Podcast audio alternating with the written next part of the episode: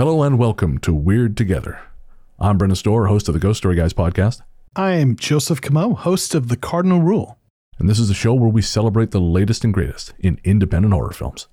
We're not critics, We're not experts. we're just weird together. Joseph, my friend, welcome back. How you doing? I am doing well. You know, it's it's midway through the summer. I've started working on my promotion dossier for full professor, uh, which is a fun exercise in both documenting my accomplishments and justifying my existence in in academic settings. So, uh, you know, having fun with that. Uh, you know, getting ready to get out of town. I think we were talking about that off air. Uh, you know, just trying to kind of make the most of this time uh, before I have to get back to uh, teaching in the fall. How are you doing? Well, you are uh, applying for your full professorship, and I recently got a message from Indeed inviting me to apply for the position of a dishwasher. So I think that nicely illustrates our. Uh, Sorry, man, that landed way better than I thought it would. sorry to laugh at uh, you, at your circumstances, okay. but it's It's very confusing because I, I was invited earlier this year. I was invited to apply for a, uh, an associate producer role on a on a television news broadcast, and um, I I got as far as the testing, and then they went with another candidate, which which is fine because I have no experience in that sphere. But it was it was genuinely uh, an honor to be invited to apply than the dishwashing job. So it's it's all very confusing, Joseph. Uh, I have no idea what I'm going to be doing for work, but we are, however, not here to talk about our grotesque social inequality. That's right, I said it. Professor. Did I mention I have a PhD? No, it has never come up, but uh, I'll go park your car now, sir. Oh man. Uh, you, sadly, is you'll probably make more money than me washing those dishes. I'm an academic, you know, so That's fair. That's uh, not on the West Coast, man. The uh, yeah, the uh, the the pay is is grotesque out here. It's it's I don't know how anyone lives. I was talking to a bartender about this the other night. I think the living wage here is about 24 bucks an hour, and most of the stuff I've been getting emails about is like 1920. I don't know how people live, but that that's that's another conversation entirely. I swear you cannot have a conversation with someone on the West Coast right now, or really in anywhere in Canada where uh, we've actually had income inequality growing even faster than it has in the States, but you can't have a conversation with someone on the West Coast without them bitching about the cost of living. So I'll, I'll spare everyone. I'll spare everyone that for now. Although I guess it does kind of fit into what we're talking about because we are talking on this episode about the film Influencer. Influencer tells the story of Madison, a social media personality alone in Thailand where she gets massages, sells skincare products to insecure teenagers, and spends so much time gazing into the abyss she forgets one of life's cardinal rules never follow a hippie to a second location. Will enigmatic drifter CW cancel Madison by abandoning her in the middle of the ocean? Will Madison's idiot boyfriend half heartedly search for her whilst simultaneously trying to drink Thailand dry? Will I have to watch this film without trying to think about the sword hanging above the head of everyone whose living depends on the attention of an audience? You'll have to watch Influencer to find out. But before we break down how we feel about the film, you never go into any movie entirely fresh. You bring every other movie you ever saw in there, you bring your expectations, and well, you bring a lot of baggage. Joseph, my friend, what, if any, baggage did you have going into Influencer? the main baggage I had with this was the fact that it's about someone who is you know involved in the, the content creation space. And obviously we do this podcast. Um, I do stuff on YouTube right? My own YouTube channel uh, with the regarding the Arizona Cardinals. So I you know it's something I'm interested in as someone who on a smaller scale does that and someone who tries is just you know a curious social observer. So you know being in the, a content creator i'm always trying to learn more about it and get kind of looks behind the curtain and see other per, uh, perspectives on it. And so going to this film I, I was certainly interested in how they were going to approach um, obviously by the name you can tell you know from the, the context is this is going to be about some sort of social media you know content creation influencer. So i was certainly intrigued in terms of how they were going to approach this particular field I found out about the film uh, because I follow the film critic Brian Tallerico. I think that's how you say his last name. It's that or Tallarico. I, I think, uh, anyways, someone, so if you know, send us an email. weird together pod or weird together show at gmail.com. I think that's what it is. Yeah, we'll go with that. But um, yeah, so I, I, was I follow him on social media and I was reading his review, or pardon me, he, he tweeted about it one night and he said, "This is great. You, you got to see. You, everyone's got to see this." So I went and read his review on RogerEbert.com, and he specifically says in the review, he says, you know, if, if you care about spoiling the film for yourself, don't read past a certain point. So I didn't. I stopped uh, because he said the joy in this film is that you don't necessarily know where it's going to go and I love that. I, you know, it's, it's not often you get to be surprised when you watch a shitload of movies because after a while, you know, you start to recognize tropes, right? You start to recognize common things people do because we're all watching the same media and we're all kind of drawing from the same well. So uh, I was really stoked on that level. But uh, other than that, no, I didn't really have much in the way of baggage going into this one. Uh, I mean, obviously, yeah, we, we, as you say, we, we're you know we're both creators, and that's always kind of fascinating because you know, the level we're at. I mean, for me, I, I podcast full time or mostly. Again, I'm browsing many high profile positions at the moment, entertaining a number of very lucrative offers. Um, but, eh, you know, generally speaking, this takes up most of my time. And so you, you start to think of it in your head, or I do at least, it's like, oh, this is a, for me, it's a big deal. Not that I'm important, just that this is a, like an all encompassing thing. But, you know, our, my audience is in the low five figures. But then you look at someone like the character in this film who has hundreds of thousands of followers. It's a whole other beast. And it, it, to, to imagine what that looks like, to scale that up, is kind of mind boggling for me. And so I, yeah, I, I myself was, was interested in that part of it as well. And there's some really interesting shit that I think we're going to get into when we get to the Toctagon about that world, about that lifestyle. And I, and I, again, this is more Toctagon centric, but I don't think the film is always as successful as it could be in examining that lifestyle, I do still think it has a few things to say. And, and I think just as a, a little bit of a, of a magnifying glass on that life, it, there, there's a lot of value there, in, in addition to just its merits as a thriller, which I think it has. Speaking of merits, there's really only one place where, uh, well, the hoi polloi and the Elohim can discuss such matters. Joseph, pardon me, Professor Comeau. Allow me to escort you to the Toctagon.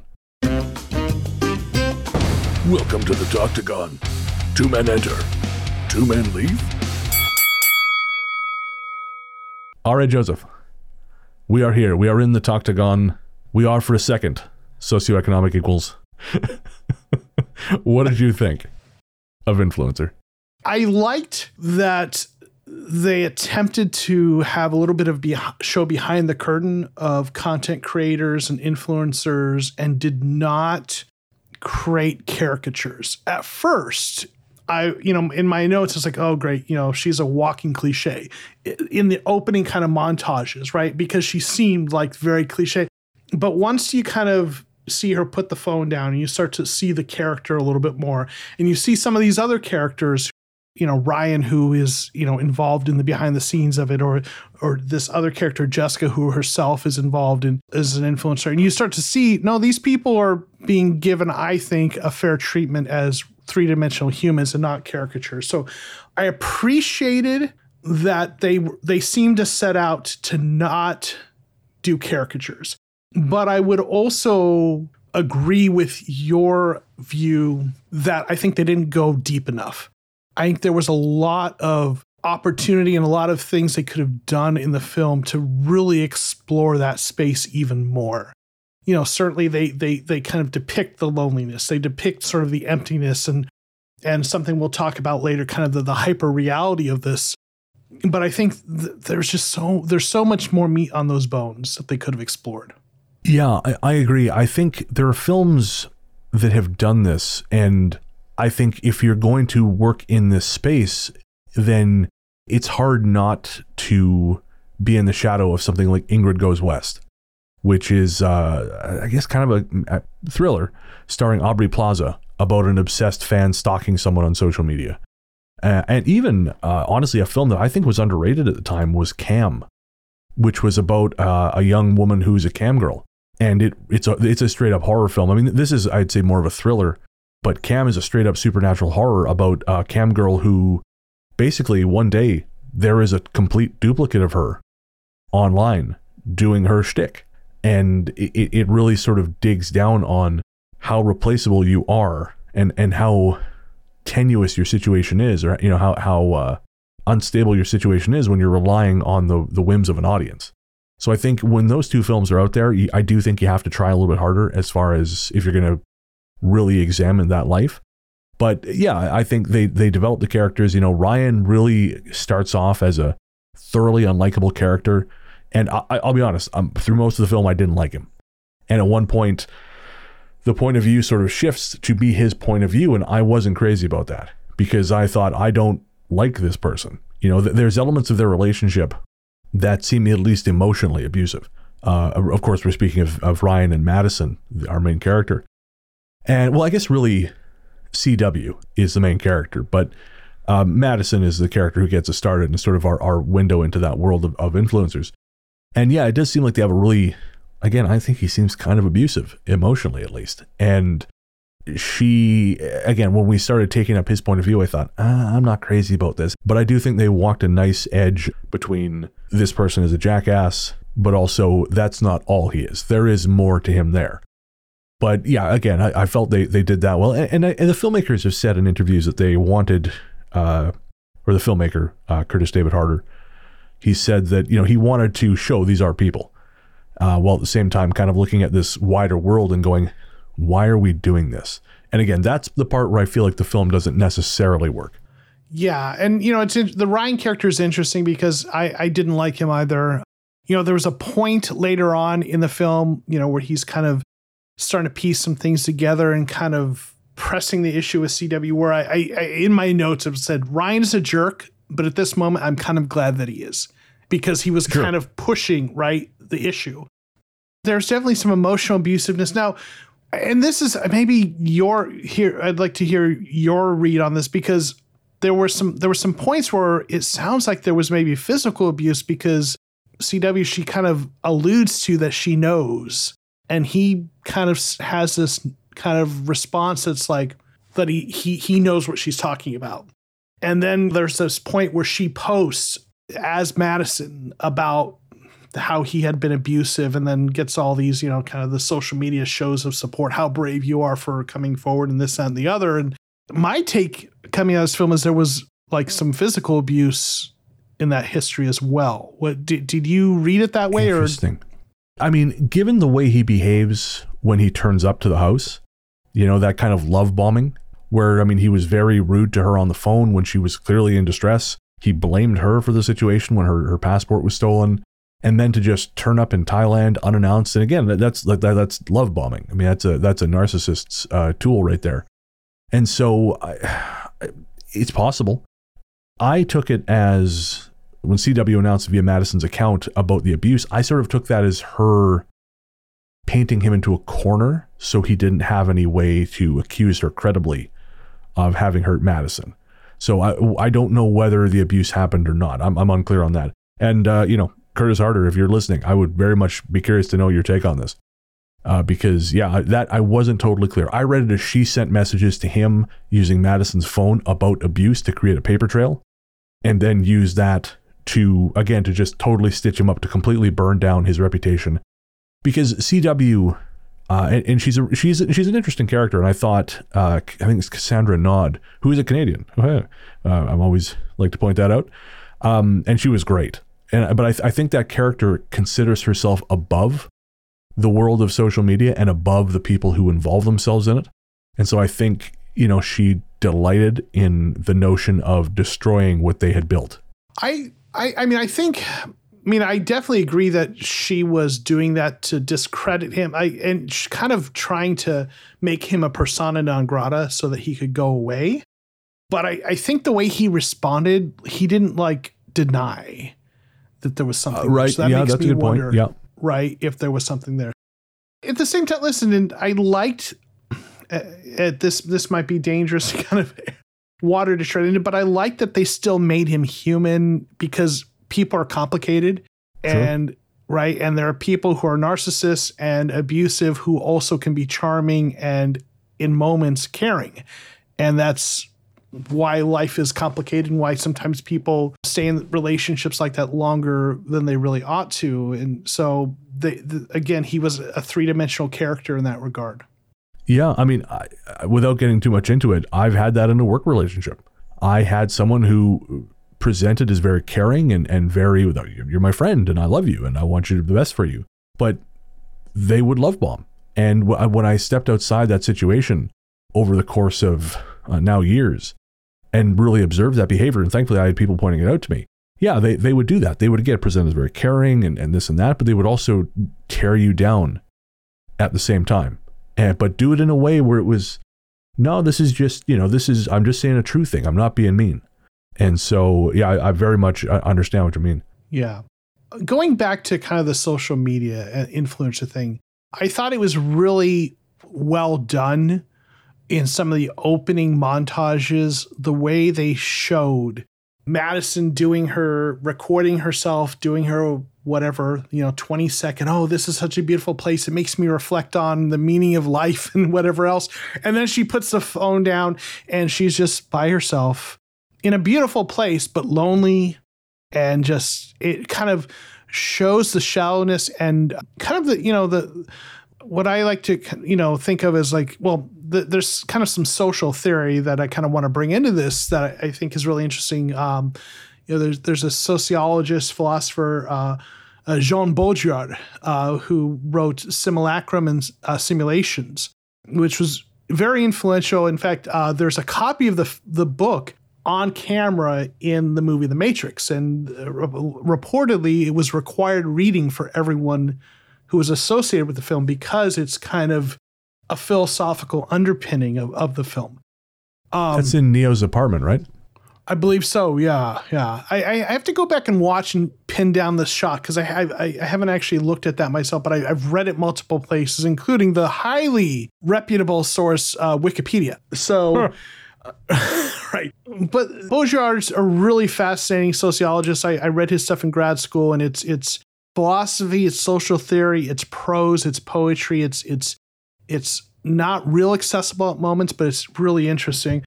And he has this idea of hyperreality, which really kind of looks at these simulations and simulacra that are copies of reality that become more real than reality. Uh, Oh, okay, sure. and, and that's kind of the idea. In fact, uh, there's there's a meme that I'll share with you that you might want to share in the notes here uh, that explains this theory through pumpkin spice. So there's these four stages to hyperreality. Stage one, initially the sign or the image or representation is a reflection of basic reality. So you have a thing that is reflecting reality. So in this meme, you see a, a picture of a pumpkin drawn realistically to look like a pumpkin. Okay, so that's the stage one. It's a realistic image. Uh, then stage two, the sign masks a basic reality. The image becomes a distortion of reality. So the next step in hyperreality is you go from a, a reflection, an accurate reflection of reality, to a distortion of reality. And in the meme, there's a picture of a pumpkin pie, right? It's a distortion of a pumpkin. Stage three, the sign marks the absence of basic reality. The image calls into question what the reality is and if it even exists. So it gets further detached uh, from reality. So then in this meme, there's a pumpkin spice latte, right? So it's even further detached distortion from the original. And then stage four, the sign bears no relation to any reality whatsoever. It's its own pure simulacrum. And you know, this meme has like a coffee mate uh, pumpkin spice, you know, kind of uh, creamer. But the whole idea here is like you've got a reality and you've got these simulations or these copies that become further detached from the reality till you get to a full simulacrum, which is kind of the you know the name of the book, obviously. And a simulacrum is a copy of a thing that never really existed or has l- ceased to exist. It's like homeopathic reality. Okay, un- unpack what you mean. Yeah, I I think you're on the right track, but I want to I want to understand. Uh, uh, yeah, unpack that for me. So the idea behind homeopathic medicine is that you know, you by the time you get, and I, I'm sure there's gonna be people who are into homeopathy that tell me I'm wrong, but as I understand it, when you get a homeopathic remedy, there is nothing of actual chemical value in there. It's water. But the idea is that it retains the memory. So you, you start off with a, a, a say a bucket of lavender essence, and then you dilute that, and then you dilute the dilution, and then you dilute the dilution, the diluted dilution, and you keep doing that. And the idea is that well, this is this is lavender. This is good for you. You take this and it'll calm you down because that's what lavender does. It's essence of lavender. But there's no there's no lavender anywhere near it. It, it hasn't been lavender in a very long time, but it's sold as lavender. Interesting. Okay. Yeah, so that that's the same idea, right? So like this whole thing, so you think about okay, Sorry. well yeah, yeah. I mean, dishwasher go whoosh. Okay. nice. Dishwasher go whoosh, yes. Uh, so like yeah, that, that's the right idea. So the, the the idea here I'm I'm seeing with this film is like okay, you've got reality which is a vacation, right? Or being in a place. Right. Right. Uh, and then social media influencers sort of create this hyper reality of what a vacation is, this fabulous image, right? Uh, that is detached from the reality and is a distortion of reality. Uh, but what's weird about kind of Baudrillard's argument is these hyper realities become more real than the actual reality to us. Right. Sure. So to to many people, a, you know, a social media influencer like Madison's representation of Thailand is what they know of Thailand because they they've, they'll never go there. Right. A, a typical 17 year old in the United States or Canada who follows Madison is not going to go to Thailand in the lifetime.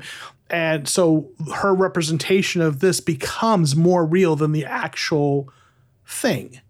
Right. And so there's this weird hyper reality, this distortion of reality. And you take it to this next level is this is a film about a social media creator Right. right, who is doing that. And now we are a podcast talking about a film. Yeah. It's like we are this fourth level, you know, kind of we are the coffee mate, pumpkin spice coffee mate uh, of this this analogy here. This presents as a linear conversation, and, but it's not because w- this is heavily edited and arranged. And this is something I find fascinating about about media is we reflect despite people in media saying, "Oh no, we don't do the things we see on screen and we don't it's bullshit, we do." Um, I mean, I'm not saying that films are responsible for violence, but to, to say that media doesn't shape discourse and, and behavior uh, was just a straight up lie. Um, otherwise, th- we wouldn't be worried about putting progressive messages and things, which I think we should, because I think it's it helps kind of get it into the culture, and over time it becomes a dominant attitude. But people look at, say, the way folks talk in movies to each other, you know, especially sitcoms. You know, they're like, uh, it's really snappy, really like boom, boom, boom, and people try to talk like that. You know, people ape the things they see in film uh, and are on screen because they think, or and and in podcasts because they think, well, this is the way people talk, but it's not. It, it's it, this is a stylized version of that, but they they sort of lost the ability to step back and examine something as entertainment. Yeah, absolutely. And there's it becomes this distortion of reality, right? In in multiple ways. So let me let me take that just another direction. I enjoy Malcolm Gladwell's books. I, I think he he does kind of I I call it like pop sociology, very accessible kind of ideas of social analysis. And he had a book talking to strangers that came out a couple years ago that I, I thought I, I did I read the listened to the audiobook because my eyes are bad and I'm old, but uh um enjoyed it Yeah, yeah, thoroughly. I'm right there with you. Yeah, yeah. And one of the one of the points he makes in that is, is kind of a uh, kind of jumps off from what you're talking about is how we like don't actually read human emotions as well as we like to think we are we do. Like you know, there's this whole idea that this whole idea that we're more intuitive than we give ourselves credit for. You know, and there's some truth to that. Right? There's there there there have been books about. I think the Gift of Fear is a very popular book that talks about if you have that Oh, yeah. kind of deep down feeling of something's wrong here, trust that, and you know, and I, I think there's some truth to that. At the same time, at the surface level, I do think we aren't, and there's research that supports this that we aren't great at reading affect on faces. And Gladwell talked about that in the book as far as like a lot of really tragic interactions between law enforcement and, and people of color and things like this and and other types of situations that sometimes start because of misreads and people not knowing each other and and things like this and and and then things go really in bad directions. And one of the things he talks about in that book is how sitcoms have shaped our ideas of what facial affect looks like. Right? You see a sitcom and the exaggerated look on their face of anger or happiness or surprise or amusement because actors are acting they are they are and in a in a sitcom where you have such shorthand to develop you know the plot and the storyline and what's going on you you do an exaggerated facial affect to represent shock. And in real life what a person who's kind of shocked by something you said looks like is actually very much what you look like right now Brent. Just like a like it's not it's not no like that's now you just did the sitcom face but like often our our facial expressions are much more subdued and much less right. exaggerated. So I think this is another way in which it, it's all that hyper reality, the way people talk, as you alluded to in sit in television and sitcoms, the way the facial expressions, how people experience living out loud and living, you know, uh, living your best life. And what ends up happening is we have this distorted idea of what reality is supposed to be, and social media influencers are, are part of that. Oh yeah, and, and further to your point about how the average person that's not you know that to them that's what Thailand is going to be. Most people who go to Thailand, I would argue, that's not going to be their experience of Thailand. The places that Madison was were staying were were very high end, and you're seeing the best, most curated parts of that. And, and this is not new commentary about social media, but you know, the average person going to Thailand, they're not going to see that. That's not how they're going to be, experience it. And I think it then creates this dissatisfaction gap because they're not having that experience. They're not having the Instagram experience. Even honestly, myself, this is a very, very small scale example, but you know, I like taking night photos. And I, I you know, some people say, oh, that's very creepy. That's very cool. You know, I, I wouldn't want to go there, blah, blah, blah, blah, blah. But I mean, the, I'm editing not heavily, but I'm editing color and texture and things like this to make it seem darker, to make it seem more moody and spooky and, and you know, quite often I'm taking pictures. My mother sometimes will say, you know, don't get stabbed taking pictures, you know, in these creepy ass places. But most of the times they're actually in really public areas. It's just how I frame it makes it seem cut off from everything else. Uh, and it's again, it's just curated reality. And if someone kind of went, oh, I want to go to that place, I want to go, I want to like experience what I what that place is making me feel, what that art is making me feel. You can't because it, it's art. It doesn't it doesn't exist. But it's presented in a way that no, this is this is a thing that exists. And and I, I actually think that's really kind of dangerous. And I, I don't necessarily think we've reckoned with the social cost of that. I, I think you're right. Uh, and for me, that becomes something like that's very vivid as a parent. I have two sons that are Oh, 11 course. and 8. And my eight year old in particular loves YouTube uh, and everything's Right. a meme. Ugh. And I, I even yeah I see how his views of reality are kind of distorted by social media sometimes. And you know we're trying to limit it, you know his consumption on that, but uh, limiting screen time is difficult when you're- home during the summer. Maybe we've talked about this on here before, maybe we haven't, but you know as a sociologist, one of the things I've often think about is I actually think there's kind of a there's a stratification, a social class aspect of it where like the people I meet who have, I guess, I don't know, have more kind of cultural capital in terms of higher education, higher social socioeconomic status, their kids are often not on screens all the time.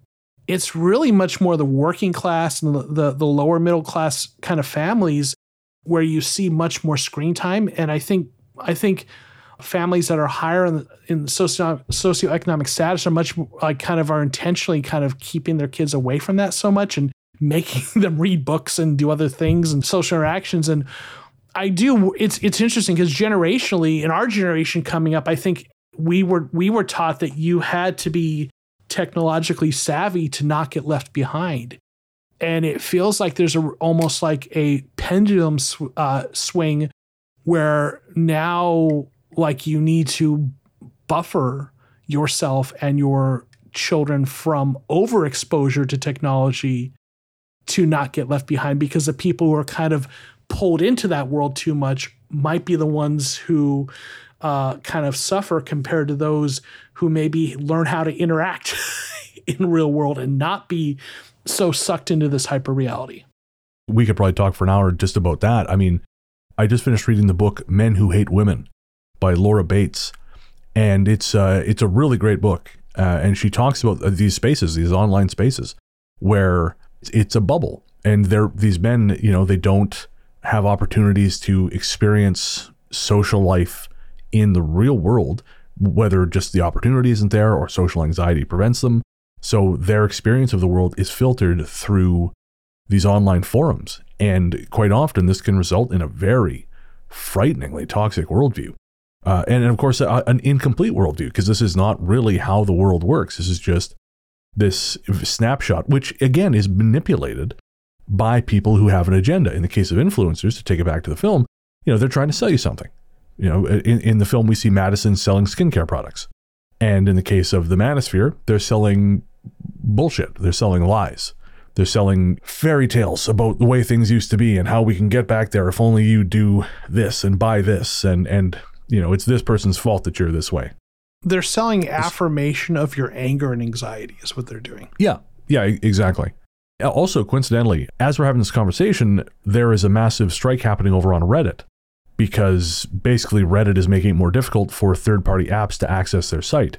And this follows on from the absolute fucking that Twitter has had at the hands of Tesla CEO Elon Musk, the pollution of other public square spaces. And so I was reading a conversation on the social media app Bluesky where they, where they spoke about this.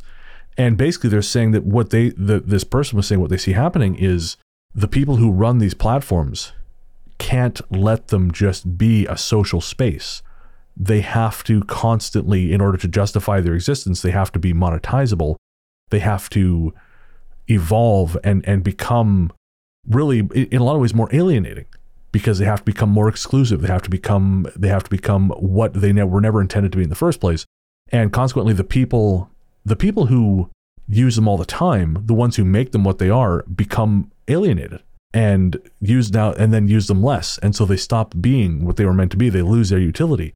And I feel like that's that's happening in a lot of different ways. I think again, social media, you know, has become such a simulacra that it's it's no longer useful to, as the thing it once was.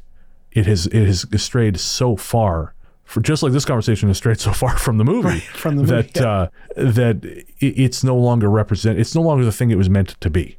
Well, yeah, I mean, social media, you know, at its core, in its purest, most idealistic form, is supposed to be uh, a lot of noble things. It's it's a way to stay connected to people. It is a it is a democratizing thing that creates you know opportunities and access for people who might not have had that in the past. And there's still some elements of that, but it has increasingly become, you know, yeah, uh, Twitter for you know, and and for example, you you reference that it's supposed to be this place where if you had interesting ideas and you you you articulated them in a way that caught people's attention, you could ride the algorithm and get a following. And so on and so forth. And now so much of what what Musk is trying to do is, you know, where your eight dollars a month for your ver- your verified, you know, gives you preference in the algorithm, and it, it's turning it back to where no, you have to pay, right? Pay to play to have that, right? And so it's just it's increasingly reverting back to a less de- democratic space. So, yeah, yeah, it's. It, I think we're we're at a fascinating point in culture. I think is a way to, to wind up that particular that particular conversation. But getting back to influencer, there was something I really uh, was struck by, and I, I saw in one interview with the director, the interviewer referenced the film Single White Female.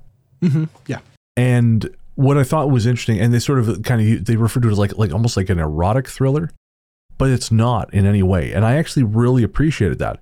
I mean, you you know me, I'm a degenerate, but the character of CW, who is really the the talented Mrs. Ripley, essentially, you know, she kills people and assumes their identity for a while and avails herself of their resources and then moves on and she herself is kind of a cipher. She has almost no interest in not almost she has no apparent interest in sex and i think usually when especially when men are writing these films they like to make their femme fatale very sexual and that's just not the case and, and i like that i thought that was very refreshing I, the only time anything even remotely sexual happens is when she drugs ryan and tries to make him think they had sex in order to create a false bond between them so to so as to allay his suspicions. And again, I just thought that was a, a kind of a cool subversion of that trope because again, usually that's it's again, it's a very male way of looking at the world. This idea, like, oh, the the female sex drive. It's uh, there's always something evil about that. Because if it's a heroine who has the, the, the oh, who has the sex drive, then she is punished for it somehow. And if it's the the the the villain who has it, then it's it's that is part of her villainy. Like her her sexual agency is a symptom of her villainy. And again, I just I, I appreciated how the film sidestepped that. Yeah, in fact, like not only did she not actually pursue that, I mean, she was an attractive woman, but it did not feel like she was using that even before that, if that makes sense. Like she wasn't trying to seduce him or anything like that. I do think that I would have liked to have known more about her and you know where she came from and what what her end game was. Uh, maybe she really was just living that life, but I'm not sure what her motivation was, other than I guess living in these really nice places. Again, re- in reading interviews with the filmmakers, that was an intentional choice to leave her as as again as a bit of a cipher. Although they told uh, the actress who portrayed her, Cassandra Naud, they told her, "We want you to come up with your own reasoning for this. Don't tell us. So she apparently had compiled her own sort of life history of CW. And there was a moment when she tells Madison essentially what she's about to do, that she's about to abandon Madison on this island to die. There were moments where it was played as if I wondered if she was telling her own story. To a degree, she says, for example, um, no one will come looking for you. You'll fade into obscurity and and it made me wonder if this is meant again the way she played that is her looking back on her own life you know she she says that her father taught her how to sail but that's the only time the only mention we have of any family of any connections and you get the impression that's that's long in the past and so again i, I wonder if that uh, if if that was meant to be reflective of her past experience because the other thing that occurred to me is as i mentioned earlier she really seems to have a disdain for influencers, for people who who who do this work. And it is work, to be clear. I mean, that is a it's it's time consuming. If you're doing that full time, that's a job. It's you know people say, oh, I got to take some pictures of myself and flaunt my ass or whatever shitty things people say. It's not that. It is a colossal amount of work. To be a successful influencer is not easy. Which is not to say you should want to be that thing, but I'm just saying it's it's work. But she really seems to look down on those people and especially she underestimates Madison uh, substantially. You know, of course, by the end of the film, you know, Madison comes back and does that to her, and I wonder, you know, sometimes people who have bad situations, they don't. You know, I think the cliche is that people who've been through shit come out better people. That's not always the case, and I wonder if you know she has is if she's reenacting her trauma on other people. One of the things that came out of her survival was her looking down on these people, her looking down on other people, thinking she's above them. And that eventually it leads to her downfall. You know, because when she meets Jessica, for example, Jessica sees through her much quicker than Madison does. But Jessica is also portrayed as someone who's much more in control of herself, you know, someone who's much more of a, a fully formed person than maybe Madison is. And I, I've again, I've met those people, and I the more of a fully formed person you are, it's not that you can't be taken in by them, but I think you start to see through it faster. One of the things I enjoyed about that pivot when she met Jessica, and you know, she she, you know, and I I noticed the same thing you did. You know, she she goes into the shop with her and she tries to play the, you know, she starts with the, the same bait she started with Madison of the, uh, you know, the person who knows the ropes, like, hey, that's fake. I I can take you to a place to get a real one and, you know, Jessica's like, yeah, I know. This is for my sister. She won't know the difference. One of the things I enjoyed about the writing and the character was that CW's character changed the bait, right? Because she's she yes. recognized, right, that this oh, this person is gonna see through this. So I have to come with a different sort of bait of the person who's needy or, you know, who who who yeah. who needs her guidance and I thought that was a clever, you know, kind of it illustrated the manipulative uh, qualities of this character. So that that was sort of a a turn in the film that I kind of enjoyed in the writing. Absolutely, yeah. Again, a really a really great character. I mean, I, I don't want to see a sequel to this film because I just I think it works nicely as it as it is. But you know, again, I I wouldn't I I could see again a talented Mrs. Ripley situation where CW just kind of moves through the world you know, doing this to other people and, and kind of adapting and, and using people and learning how people work. There was a moment when, when Jessica sees through her And it was, we talked on the last episode of Bury the Bride about being comfortable within society and, and thinking that oh, I can say or do whatever the fuck I want. And I, I like, no one's going to stop me. There's not going to be no major consequences. You know, because we get used to the social compact. We get used to saying, oh, I can call you an asshole and you're going to be upset that I said that, but you're not going to pop me in the mouth probably. And Jessica, the kind of person she seems to be, you know, she sees through CW, but she doesn't see all the way through her.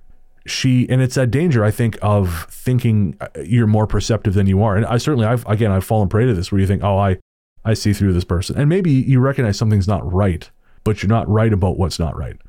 And in the case of of uh, CW, the way she was portrayed, she's much more dangerous when you think you see through her. And I think it's because she's angry at being seen.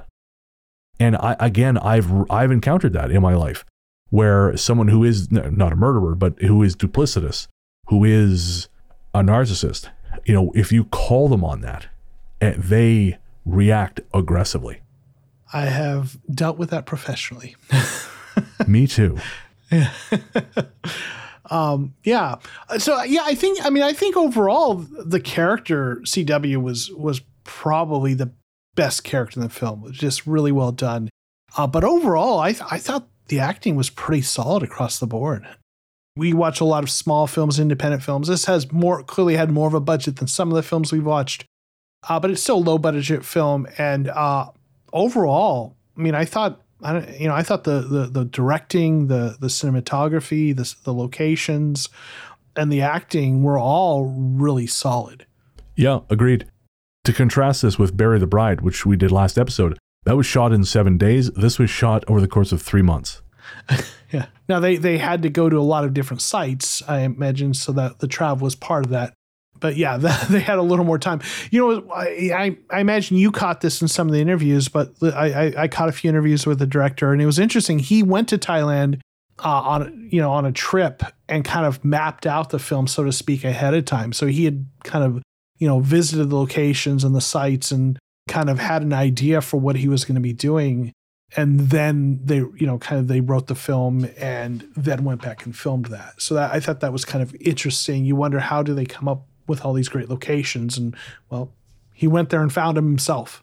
Yeah, and they also benefited as much as I mean, it seems a strange word to use, but from the pandemic because they were meant to film pre-COVID, and obviously they had to push. So when they went back to Thailand, things were only just opening up, and the beaches that Madison was on would ordinarily be chock a block with people, but instead they were empty, and so it really contributed to that air of loneliness. No, that's interesting because I felt like yeah, these places seem just really much more empty than you would expect which like as you said that that really helped with the feeling. And last thing i wanted to say i just want to specifically uh, shout out uh, emily tennant as madison. I thought she was great because i really she was the only character in the film i really genuinely felt for because it seemed as though she did not have a single person in her life who genuinely cared about her you know, like even Ryan, maybe Ryan cared, but also I think that caring was an extension of his possession of her. Everyone who who expressed concern for her also wanted something from her, or she represented some critical part of their ecosystem. Like her friend Sam, I think his name was. He had clearly no allegiance to her whatsoever. He was on the side of whoever could benefit him the most. And uh, she just, uh, again, I think it's Emily Tennant. She, I thought she, she just expressed that brilliantly. Also Canadian. Also Canadian. I didn't realize that. Yeah, I helped Canadian you. You did. I'm very impressed. Ah, she's from yeah, Vancouver. Yeah. Okay, so so the the flashback scene between her and Ryan that is shot. I'm 99% sure. I didn't I didn't check, but I'm 99% sure that was shot at on Granville Island in Vancouver. So Madison's character, I, I agree with you. She was she was the one that you're kind of pulling for, and I, I think the second half of the film is where I think you really get to appreciate her character because in the first half, okay, the first 20 minute montage, oh, she's she's a walking cliche, but then you see her put the phone down. It's like, okay, well, no, she's not. She's lonely and this and that. But I think there were uh, some things you see in the second half that give her greater depth. The first is is the the flashbacks that you were talking about with Ryan, where you see, oh, she didn't start out as an aspiring social media darling, right? She literally, you know, he kind of somehow got got on a date with her and took a picture of her and was like, "Hey, this could really get you some following." She's like, "What?" You know, she just seemed like not at all interested in that world. So you could you see through this flashback out, oh, he kind of pulls her into it and creates what she has become. So that gave her depth as not some not like she was just some teenage kid who just decide I'm going to be a, an influencer or whatever. Like she she didn't have designs on doing that at first, and then she becomes that. And then you see in the film almost like well she's it, it's almost like these golden handcuffs that maybe she doesn't really want to be part of but it makes too much money to not do it so i think that gave her depth and then just simply the fact that she survived on that island for so long gives you a greater sense you, you think the cliche trope is oh, this is a um, a woman who's pampered and and can't survive, couldn't survive out, you know, in the wild. And no, she fucking survives, right? It's like it gives you this this greater respect for her resilience and her strength. And I think that all unpacks in that second half. You don't understand that until later. And I think that gives her character so much more. I couldn't agree more. I overall, Joseph, I, I think this is it's funny. I, I didn't think we would have much of a conversation for this one because it seemed like a relatively straightforward film, but I, it, it's touched on so many different topics that I wasn't expecting. So I, I I've enjoyed Influencer even more than I, I already did. Yeah, that's what we do, right? That's it. That's that's the job. well, Joseph, that brings to a conclusion our conversation about Influencer. I will say Influencer is available on Shudder. I think it's a Shudder exclusive at the moment. You can get a free trial of Shudder if I'm not mistaken. Uh, you can get a free week. Otherwise, I think it works out to five or six bucks a month. It's worth it. There's a lot of great shit. Even if you pay for the first month, it's worth your time. It's worth your money. We always say on this show, please do not pirate independent films. I mean, try not to pirate movies generally, but if you're going to do it, pirate Marvel, pirate Disney. Those guys can afford it. Do not pirate independent films. Every dollar you spend on independent film is a vote for more independent film. So again, you can get Influencer on Shudder. Before we go, I just want to say uh, I mentioned two films earlier Cam and Ingrid Goes West. I highly recommend both if you liked Influencer. They're different takes on the topic, but again, I think they address it in really, really uh, clever, insightful, and uncomfortable ways. I think Cam is streaming on Netflix and Ingrid Goes West might even still be on Netflix. Otherwise, both are rentable. I'm sure they're streaming somewhere. Both very, very good movies. Joseph, where can everyone find you online? You can find me on Twitter at JOKOMO13, JOKOMO13. And if you happen to be interested in NFL football, my other thing, uh, you can find the Cardinal Rule on YouTube. Perfect. I'm largely the truth on Twitter, Instagram, and Bluesky. My other show is The Ghost Story Guys. You can find that streaming everywhere. Find podcasts live. You'll also find links to both shows in the show notes.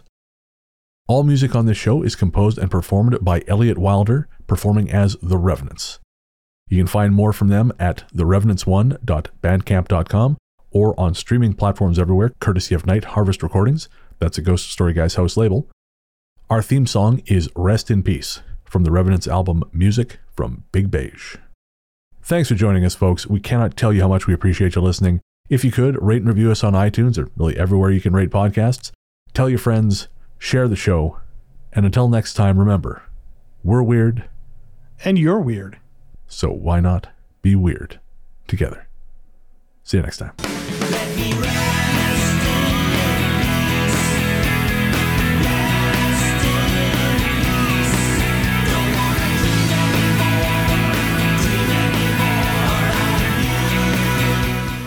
Your is this where you can do the kind of the film description thing? Spaghetti western music. Technically surf guitar. Thank you. Oh, okay. Because it matters. I, I haven't washed enough dishes to have that kind of expertise. So. oh, you motherfucker! That was good. That was gold. Thanks. Ooh, I'm putting that in the outtakes. We have our first outtake. oh, that was good. How I hate you.